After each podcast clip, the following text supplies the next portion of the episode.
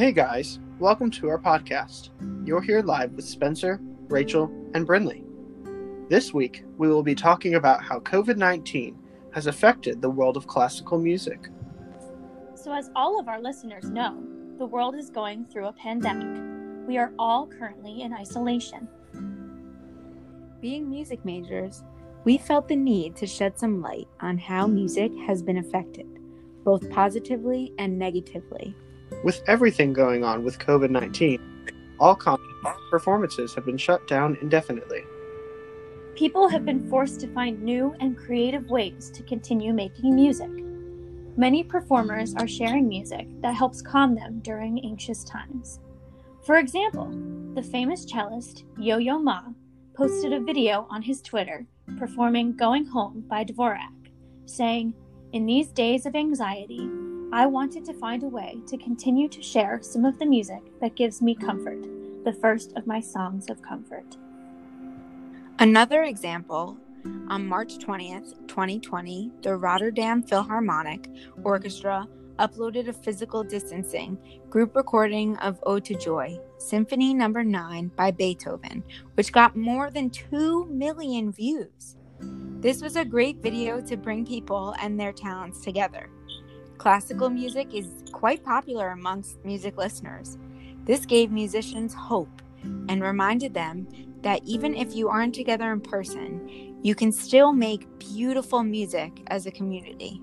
That's really cool, Rachel. It makes me think of our current situation as students studying classical voice. All three of us had had to experience a virtual transition of our studies, including virtual lessons and performances. While this seems to be the most efficient way to conduct these activities, the process is quite tedious and many elements of the in person contact that we usually have are not present in the online format we have been forced to adhere to. That's true. It has been a tedious transition. I, personally, find it very difficult to perform in rep classes and even have voice lessons without the help of my accompanist. Most accompanists are freelance workers, which puts many of them out of a job unless they are able to teach virtual lessons or assist their students in other ways, like pre recording their music. Because of this, many people have been fundraising for those musicians who have lost their jobs and source of income. Large companies, such as the Recording Academy, have affiliated with ch- the charitable foundation MusiCares Due to the benefits of fundraising, many people have been able to continue with their music making. Also, choir has been found to be extremely dangerous because singing increases the risk of spreading the virus. Large ensembles are not allowed to meet up and rehearse. Virtual choirs have become more popular and more commonly created. This has been really inspiring to see because it shows a sense of community and coming together. The world has not forgotten how important music is and continues to share it. Yeah, for example, the three of us are in the University of Delaware Chorale, and under such short notice, our director, Dr. Head, decided it would be too difficult and inefficient to try and create a virtual choir experience. So instead, we gathered on video chat to discuss various topics like teaching choral music, how to run a rehearsal, and he also brought in guest speakers to share their performance experiences. Originally, Chorale was supposed to compete in a large choral competition in Bali. Our conductor brought back alumni to help enrich the sound of the choir. Unfortunately, we only had a weekend of rehearsals before the competition was canceled. This has become a persistent issue for choirs around the world. To control the spread of COVID 19, scientists have concluded that super spreader, such as choir rehearsals, are best avoided. For example, the choir in state choir practice prior to the state's initial lockdown, which resulted in over 52 members becoming and in two deaths. According to an article from Classical FM, choir practice attendees have multiple opportunities for droplet transmission from close contact. As a result of this, the future of all in person choral activity is uncertain. All three of us are music majors. In your opinion, how could this affect music, future music majors, and how long do you think this situation will last? Future music majors will largely be affected for a long time. In my opinion, the rehearsal environment will be drastically different, especially until they find a vaccine. I think people are going to be a lot more cautious about how many people are in one room singing and rehearsing and how close together the choir will be. I agree. The future seems very uncertain, not only with music, but in general.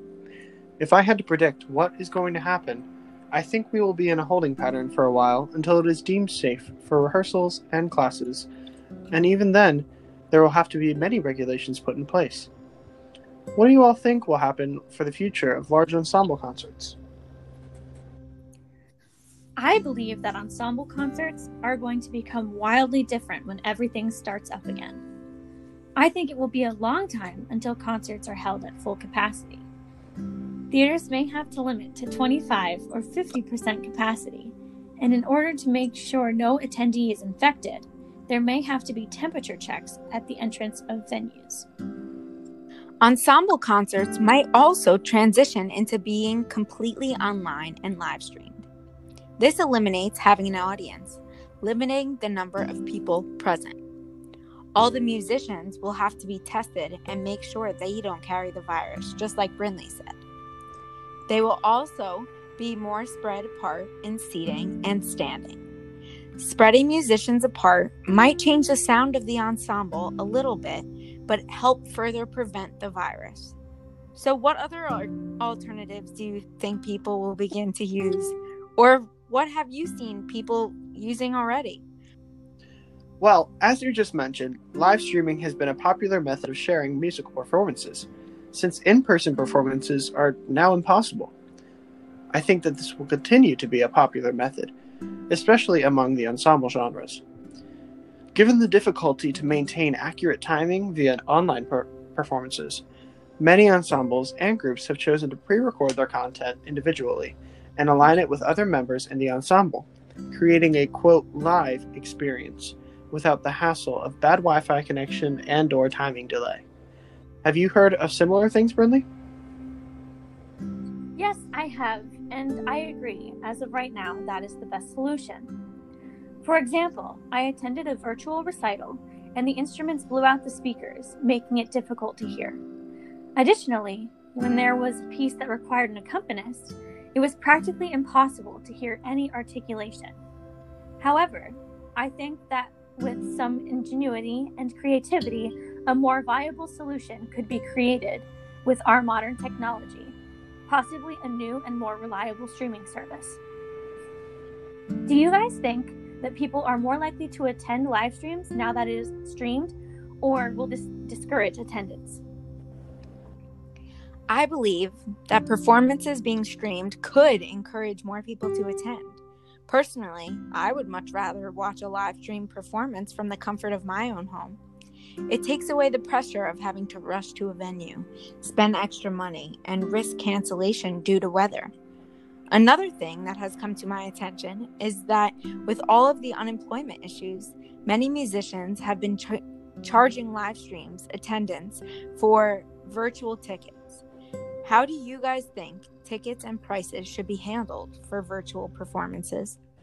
In my opinion, I can see both sides of the argument. I understand that they ne- they need ways to make money and aren't able to make any, and I am extremely sympathetic towards them. A fifth of classical musicians say they are deeply concerned their careers will be over following the coronavirus outbreak. However, I think that it is also hard and has its negatives because a lot of people in the audience are not also making money. So, how are they supposed to watch if they can't afford it? Yeah, this really is a lose lose situation. If the performers don't charge for admission to the online performances, they will likely get more audience participation despite earning no income. However, on the flip side, if they do charge, they will earn income but risk a lack of attendance.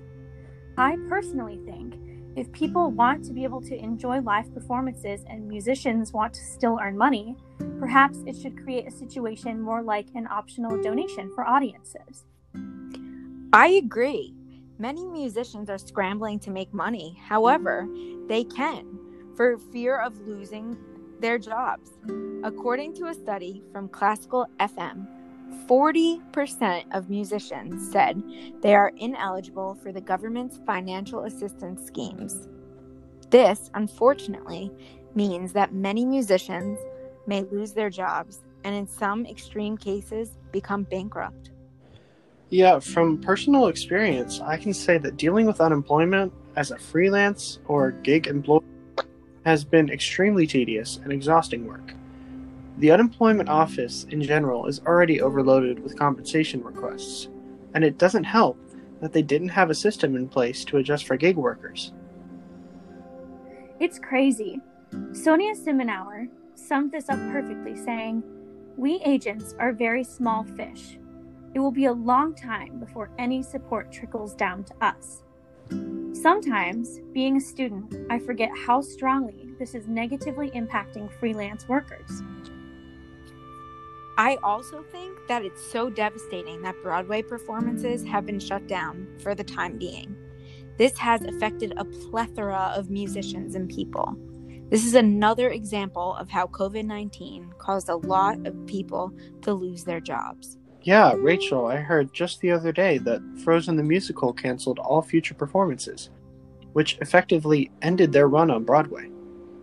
Things like this worries me as a future performer because if opportunities are being eliminated now, what is to stop them from being eliminated by the time we graduate and have to try to make a living for ourselves? I agree, Spencer. Especially with how competitive the field of vocal performance is, I am very worried that it will be nearly impossible to find work in the future.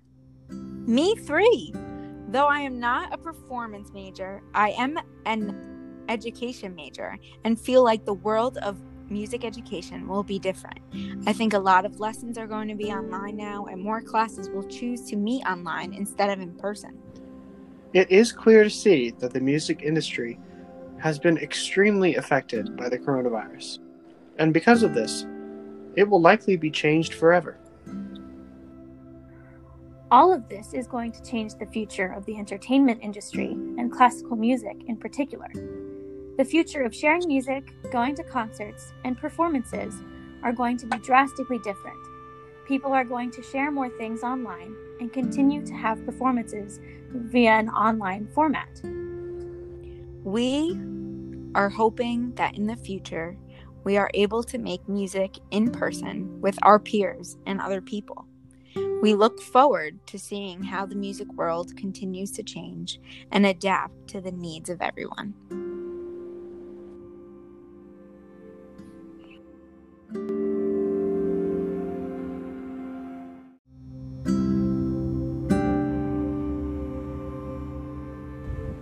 Thanks for tuning in to our podcast.